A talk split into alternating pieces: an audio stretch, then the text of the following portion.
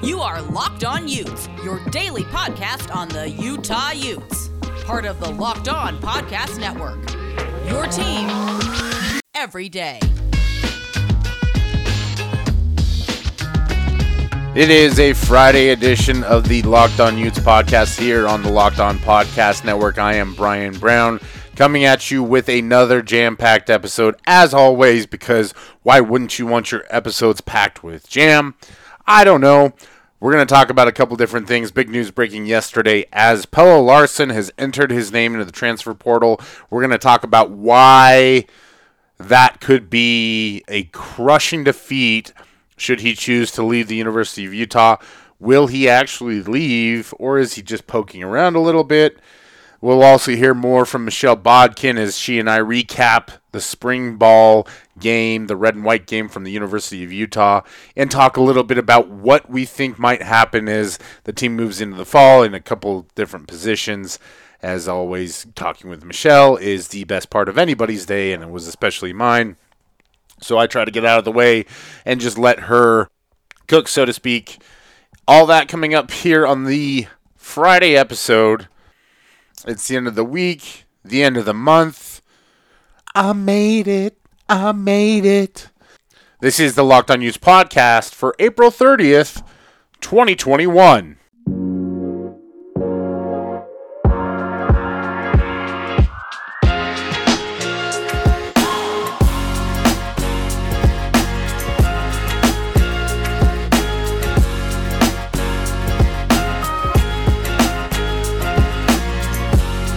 Into today's episode of the Locked On Utes podcast here on the Locked On Podcast Network. My name is Brian Brown, coming at you live from the Bear Cave. Thank you, my Utah friends and family, for joining me today for a week ending, month ending episode with some breaking news from yesterday unfortunately not the best of news if you're a University of Utah basketball fan, as Pelle Larsson has entered his name into the transfer portal. The overarching theme of this is that it doesn't seem to be a definite decision from Larsson. There is a possibility that he may uh, remove his name from the portal. Uh, that is probably dependent on what he hears from coaches. And in this modern day, I think the difficulty with guys entering into the portal, especially a guy who is going through a regime change and a coaching change, I don't know that you can necessarily be absolute with the kind of rhetoric that we've heard from Coach Smith. And I, I think he's kind of made that point too with how he's he's interacted and brought back some of the players these guys have to have the opportunity to look around when there's a coaching change made. I don't think it's very fair to players to just say, hey, you committed to this school, you committed to this coach, we've decided to make a change. You can no longer make a change if you'd like to as well. You just have to stick with it. And so it does behoove Pelle Larsson to have some conversations, to be able to have those conversations without fear of retribution or punishment from the NCAA, which at this point in time is doing more to punish athletes than they are coaches and the programs that are running it. They're doing more to punish the guys that are actually making the money and everything like that for the NCAA than they are the people who are in charge. So in in in that vein, I do understand where Larsson is coming through coming from, I should say, entering his name into the transfer portal. Where I think this becomes a definite issue is that Larsson has now been at the University of Utah under Coach Smith for almost a month. They've had workouts there. He's been able to experience what what the program is like uh, for the most part under Coach Smith, and him making this choice at this point after hearing that he was more or less on board to stay at the University of Utah is nerve wracking a little bit. I don't know that it's necessarily a sign of things to come with Coach Smith. I, I don't think it's it's uh, the one point that we should be judging him based off of. It's very early, and and yes, all the standard nomenclature applies here. We do need to wait to see what happens with the roster. We do need to wait to see what happens with the season. It is still all very early in the process. We do need to watch what happens with recruiting and everything like that. I think it's far too early to make any judgments about the staff. And I've been very vehement in my belief that we need to give Coach Smith and the rest of the group time to really put things together as this is becoming a complete and total rebuild. This is no longer just interchanging some parts. It's been a full house cleaning, and I believe a lot of that comes from the athletic department overall, not necessarily just Coach Smith and his crew. But because Larsson is choosing to enter the portal at this point in time, it does make you nervous uh, because he is more than more than likely the best player that Utah had left on the roster. He had, as Jake and I talked about this week, he was the most likely to make a jump and become a an alpha scorer or an alpha guy. I think his potential is very visible with his athletic ability, his ability to handle. I think he integrated well into what Coach Krystkowiak in the previous regime wanted to do on offense. I don't necessarily believe that it fit his skill set so well.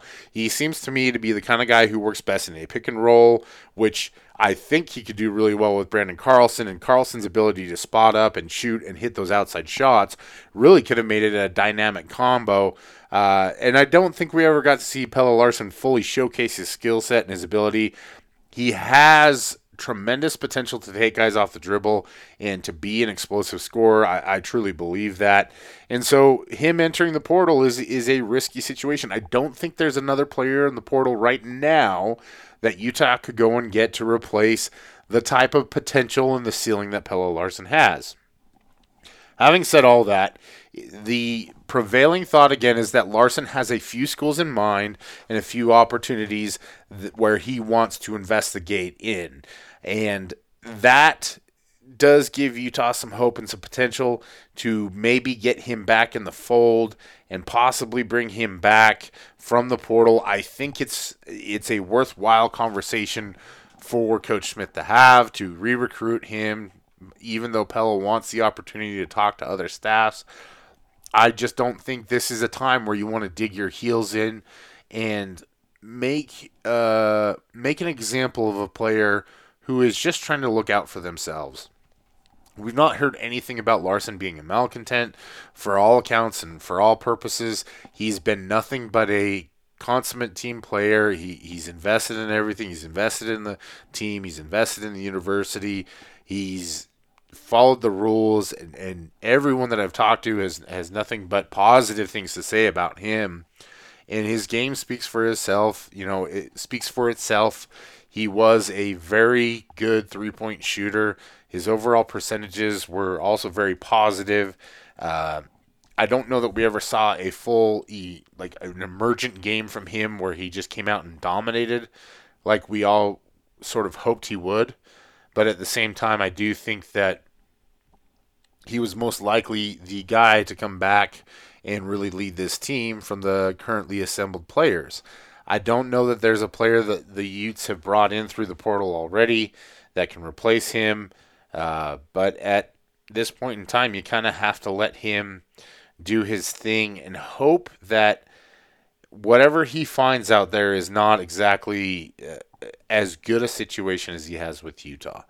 That being said, this now suddenly places the University of Utah basketball team squarely in the crosshairs of being in a rebuild.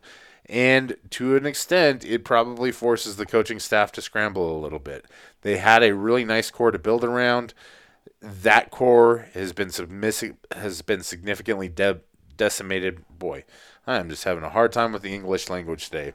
It has been significantly decimated now if Larsson does choose to leave, and they will have to scramble to find some sort of situation to replace the the lost potential. And again, I don't know that the production is all that big of a loss, but you're losing a 46% three-point shooter in Larsson. You're losing a good plus defender, and on this team, he was the kind of player that his versatility, his ball handling, his wing defense, all that kind of stuff would have been a major asset to a team that seems to be building into shooting and defense. And I think his athleticism and his versatility really would have made this team uh, much, much better on the defensive end, without a doubt, but also on the offensive end. Plus, he's coming back with some experience, and the system should fit him well.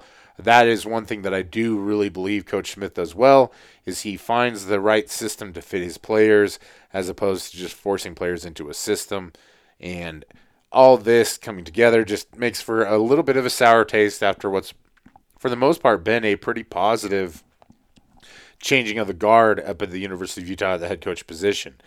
What does Utah go do now going forward? I think Tristan Clark, I think Stephon Morris are two guys that they absolutely need to lock down as as much as they possibly can. Uh, it remains to be seen if, if that will happen. Utah has pursued plenty of players in the transfer portal. They've made plenty of inquiries.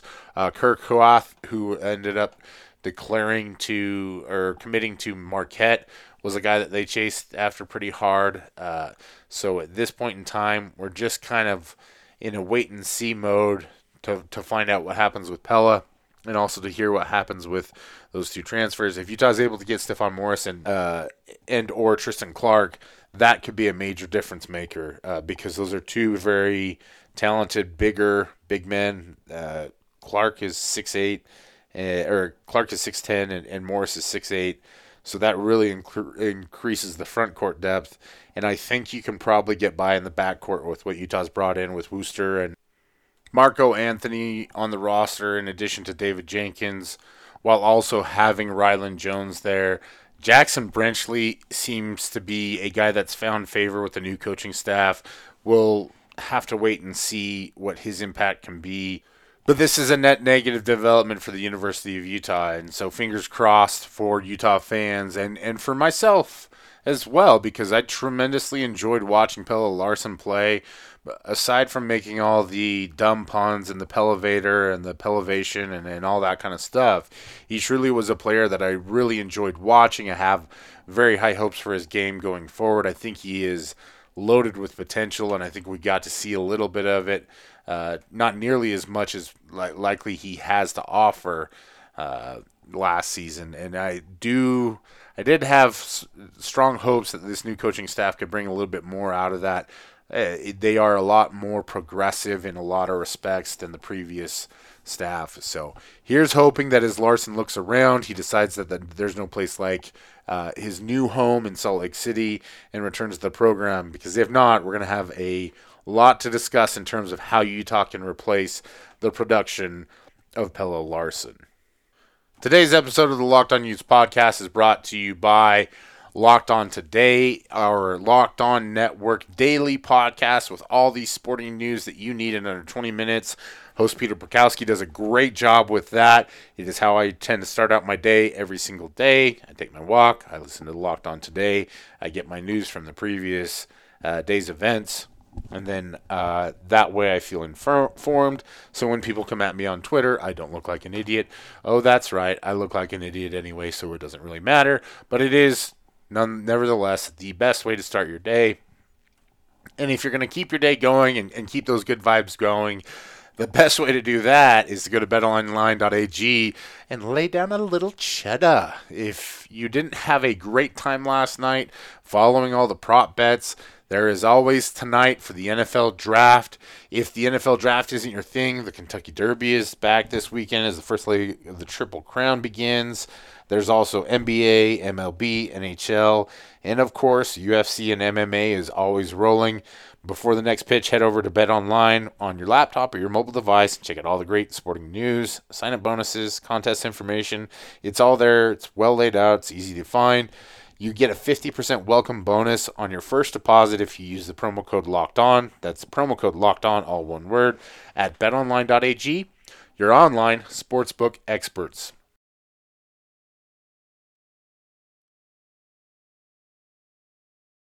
Picking up where we left off yesterday with the amazing, the magnificent, the marvelous Michelle Bodkin talking about spring football. You'll hear, me talking a little bit about how gymnastics is not my cup of tea because of scoring purposes, but football is. And then we get deep into exactly what we saw and what we liked in the spring game from the University of Utah, the red and white game, all the way back in April 17th. So tune in, enjoy. Thank you, as always, to Michelle for joining me on the podcast. Well, it's definitely something that I like to follow from afar. As as I mentioned, gymnastics Twitter is not my my thing, and I hate I hate the fact that I can see something and see the the incredible athleticism that these girls display, and and somebody's like, oh yeah, that's a perfect ten, and you get a like you said a nine nine seven five. That will frustrate me to no end, but that's just because I've always been a scoreboard kind of guy. And the reason for that is football. We're going to transition into football, talk a little bit about spring ball here. You were at the stadium. How did it feel, number one, being back at Rice Eccles and, and being, you know, actually seeing a game in person again? Oh my gosh, it was like being home. It was kind of weird not doing really the press end of it. Uh, if anyone happened to see this weird girl in the stands with a notepad taking notes, that was me. and, and with my highlighted roster, that that was me. Uh, yeah, so I, it it was interesting being amongst the fans because I have not like physically sat in the stands for anything like that since like 2014. So it's it's been a long long time. But it was so great. I mean, it was such a beautiful day outside. It was you know, great to spend time with my family. That's something that they love to do. It was great to see, you know, some of these guys live that we were watching last year from afar. Uh, it was great seeing some of the new toys I hate calling them toys, but I mean that I, that's almost what you have to equate it to. It's like get opening your new presents on Christmas Day, seeing what some of these guys can do after, you know, hearing what allegedly they could do all spring and you know, just trying to rely on you know your your contacts people people that actually do get to see some of these things uh, and trusting you know that they're not feeding you a bunch of crap. And and that i think was probably the most exciting thing about watching that spring game is i had been in contact with people. I don't haven't really talked a whole lot about or you know talked about what i've heard or you know what people have been telling me. But sitting there watching it i was like wow like this is like really matching up to everything that i've been told. Like and and matching up to my expectations too because I, I, think when you work in this even if you can't get the full access that you're used to if you follow it closely enough if you've watched it closely enough you can kind of make some inferences as to what you think will end up happening. And it just it all lined up. I think there's some potential with this 2021 squad and you know, we'll we'll see how it all comes together. We'll see what happens when bullets actually are flying, as cliche as that is to say, but there was a lot of promise in that spring game and there there are a lot of reasons to be very happy and very optimistic not only for 2021 but you know for probably the next 2 or 3 years at the very least Without a doubt. And I think, again, it goes back to just how things are going to play out because of the COVID year and the, and the eligibility freeze. But I think there's some depth at, at positions that Utah uh, probably has that they haven't had in years past. I think one of those is the quarterback position. What did you think of Charlie Brewer mm-hmm. and going forward? You know, you were there at practice with Steve and I when we were watching the the early moments of Cam Rising, and obviously there's been some development since then. What do you think of Charlie Brewer, and, and what do you think is going to be, you know, the, I guess the the roadmap for the fall with those two? Yeah, no, I I think that's so exciting. Uh, it it's one of those things. I was on Sean O'Connell's show uh, like a couple of days before the spring game, and you know he was asking how much sense does it make to bring in a guy that's only going to be here for a year when presumably Cam the immediate future? And for me, I think it was the smartest thing that Utah could have done if Charlie Brewer really ends up being who they think he is. And it sh- sure looks like is. Because on one hand, you okay cam cam wins it in fall you know and he's the guy and you continue on with him. Well you now have a very very capable backup that you're probably not really going to miss a beat if injuries happen and injuries will happen. It's just it's inevitable inevitable. You need to have that backup. On the flip side, if it's Charlie, it gives Cam another year in the system to kind of develop. It makes him not have to rush back from an injury so fast. It gives him more time his body to heal up. I mean, even if he gets the clearance to play, right? It, it can't hurt to give him more time if he can be afforded more time. And on the other hand, a very capable backup and things, you know, shouldn't slide or go sideways if they have to play Cam or go with Cam. So to me, it's it's about shoring up your cards and and making sure that you're playing a good hand. And I think Utah did a very very good job based off of the little bit that we've seen of Cam and also the little bit that we've seen of Charlie. And obviously, he wasn't live. You know, there were some things that were a little bit make believe, and and he probably would have been sacked a couple of times. But you also have to realize, well, he wasn't playing behind the, the offensive line that he'd be playing behind. So, so there's a few things that were a little wonky and weird, but you have to like what you saw really from both aspects. And and it it just it looks good. It does, and I think the part about Charlie Brewer that really stood out to me is is the style with which he plays is perfectly integrated to what Kyle Whittingham wants, where he's repetitively accurate, he's making the right reads, he's not going above his ability, and I think that was one thing about Tyler Huntley that was always kind of in conflict. Is I think they wanted Tyler to play like he did his final year every single year, and Tyler's natural instinct was to go for the big hits. And so I think that's where Charlie Brewer, I feel like, may have the advantage as he goes into the fall camp, is that he just has that ability to make those the right the right throws, the safe throws, everything like that. And I know they love his uh, his accuracy. Uh, it was nice to mm-hmm. see that like you know physical form because I think last year felt like fool's gold where Kyle would talk about the quarterbacks looked great and then Jake Bentley shows up, and it's a big disconnect between practice and, and games. So I'm not going to blame Jake Bentley for anything like that, mm-hmm. but it did feel a little bit like we were misled. And and in some respects, I think for me, I'd always thought that Cam Rising was going to be the starter just based on what I'd seen, and then I started to hear, hear things differently, and I was like, that doesn't necessarily drive with what I heard. Kind of like you said, where it's like I hear things, I need to verify it with my eyes first. But uh, another thing that I mm-hmm. think about this team that's going to be really fascinating is is we've talked about ad nauseum with wide receiver position, and, and, that's obviously a work in progress. But I think the running back position and what happens there is really going to be the fascinating thing because I I wonder if they're going to have a lead back emerge or if it really is going to be a three way system throughout the fall. What do you think about what you saw from that position and, and what you might expect from them going into the fall? I think it's a little hard to say exactly what's going to happen come fall. And it's because we really didn't see a whole lot from Micah Bernard. And I think that was purely by design. And I think that aspect of the spring game has been a little bit overlooked. Everybody's, you know, been talking about how great TJ Pledger and Chris Curry have looked, and they did. They they looked fantastic. They are capable backups, not even backups. They're capable players. And you know those those were definitely some home run pickups.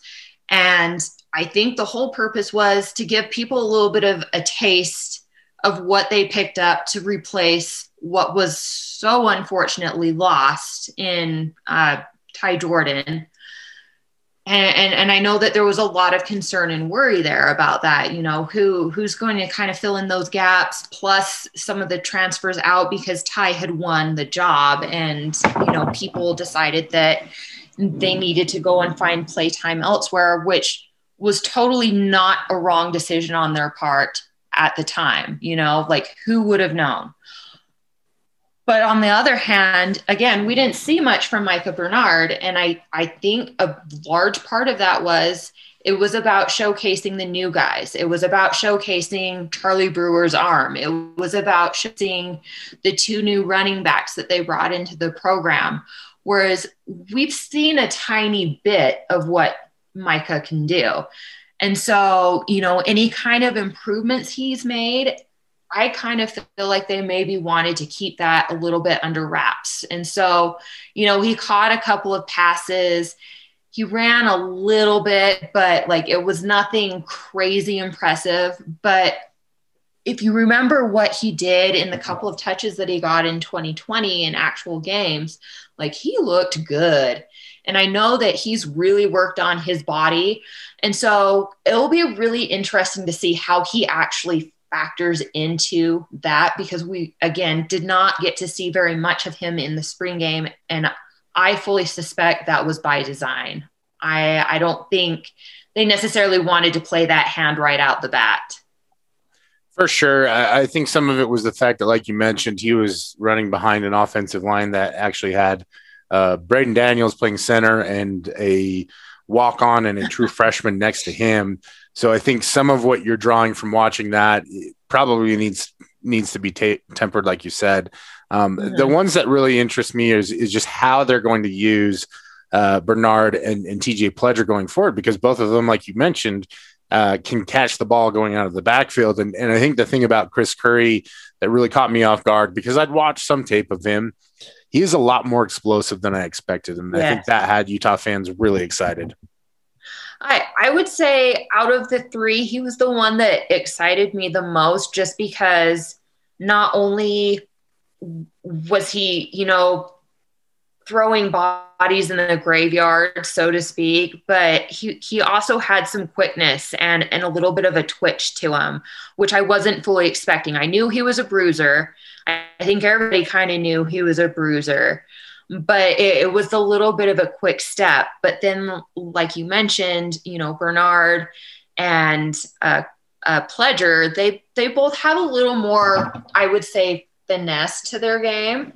They're they're they're not going to necessarily kill a dude per se, but they're going to make him look really really silly. Whether it's they they juke him or they catch a pass and they run a route that you know whoever cannot keep up with and so there's there's some exciting possibilities. And and I think we all know Utah likes those running backs that can that can do a little bit of air, that can catch a pass that can block that can you know plow through someone be patient find the gap and and explode through that. So there there's some interesting possibilities there. There's there's some interesting lightning thunder combos that they could really work with there. And you know we haven't even talked about the potential of uh, playing Ja'Quinden Jackson too in in some packages, which possibly adds a completely other dynamic to to the, those three running backs.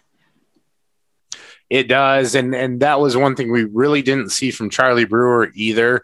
Is just his elusive ability, and I think you mentioned it that there were some plays that could have been classified as sacks, but they also could have been classified as big time losses on the defensive side of the football because he is really elusive and is is an explosive runner, which I'm sure is going to surprise a lot of people because he's he's a little bit smaller and he didn't really get out of the pocket a lot in the spring game. I, I think, as you mentioned, everything was by design without a doubt.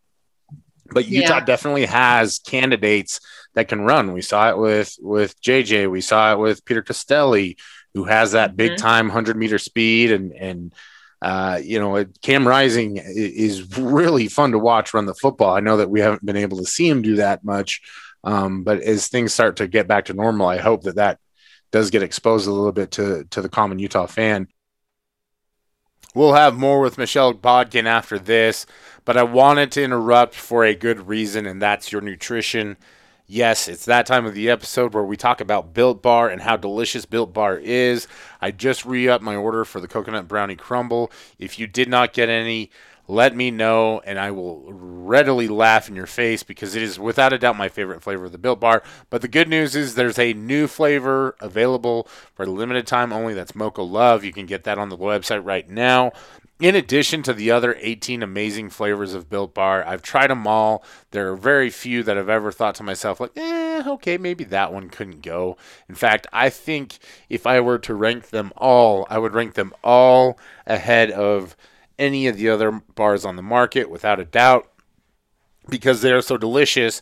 But even better, they're made of the right stuff whey protein, up to 18 grams per bar, less than 5 grams of sugar for most bars. Some of the best flavors you can find caramel brownie, cookies and cream, cherry barcia, lemon almond cheesecake, carrot cake, uh, coconut almond that tastes just like an almond joy. Uh, I'm a huge fan of the double chocolate, sneaky good flavor, along with the orange. If you want to get real buck, you can cut them in half and mix and match. That's something that I've done before, made a little mini built bar sandwich. They are delicious, they are nutritious, and you can get 15% off with promo code LOCKED15 at builtbar.com. Again, that's LOCKED15 for 15% off your next purchase. That's everything on the Built Bar website. It's the best deal out there. So go get your Built Bars and let's get healthy, fam.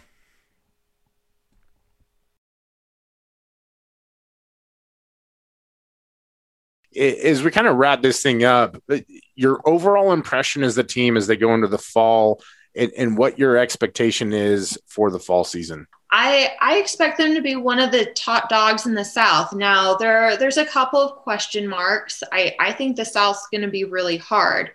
Uh, it's you know it's really going to come down to what does USC do? Do they finally live up to their potential? Which you know, it feels like every year we talk about, oh, this is the year they're they're going to be really hard, and then they somehow manage to implode every season.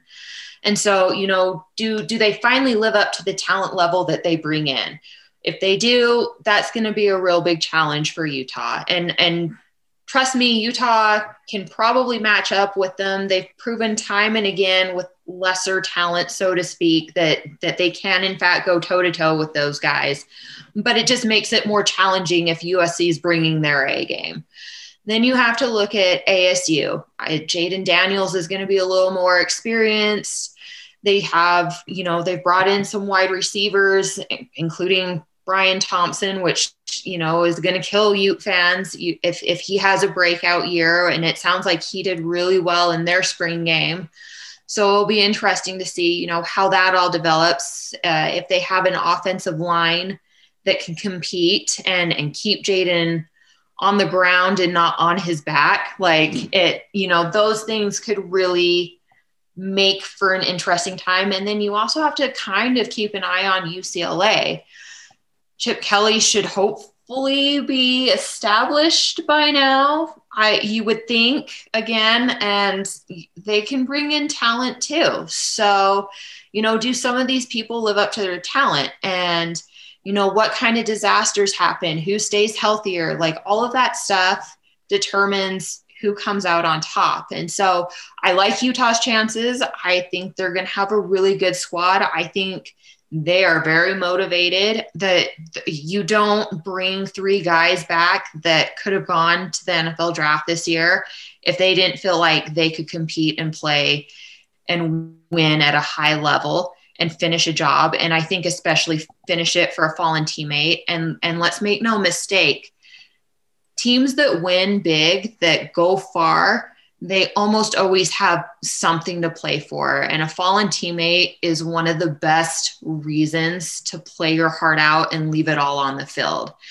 And so it'll be it'll be interesting to see how all those things come together. Do do they mesh well? Do they do they become that family? And it kind of sounds like they're on their way to doing that but you know proofs in the pudding and we we're probably not going to really fully know what this team is until we see them take the field in 2021 so i like their odds but we shall see it's going to be a fun season regardless and i think it's going to be a lot more competitive than people realize but that should favor utah because this is a program that's built on competitiveness and dealing with it and handling adversity like you mentioned and and I do think that as the COVID restrictions are starting are starting to go down and Utah can get back to more of what they've always done, that just helps it to increase, uh, you know, increase the odds of them being able to perform well.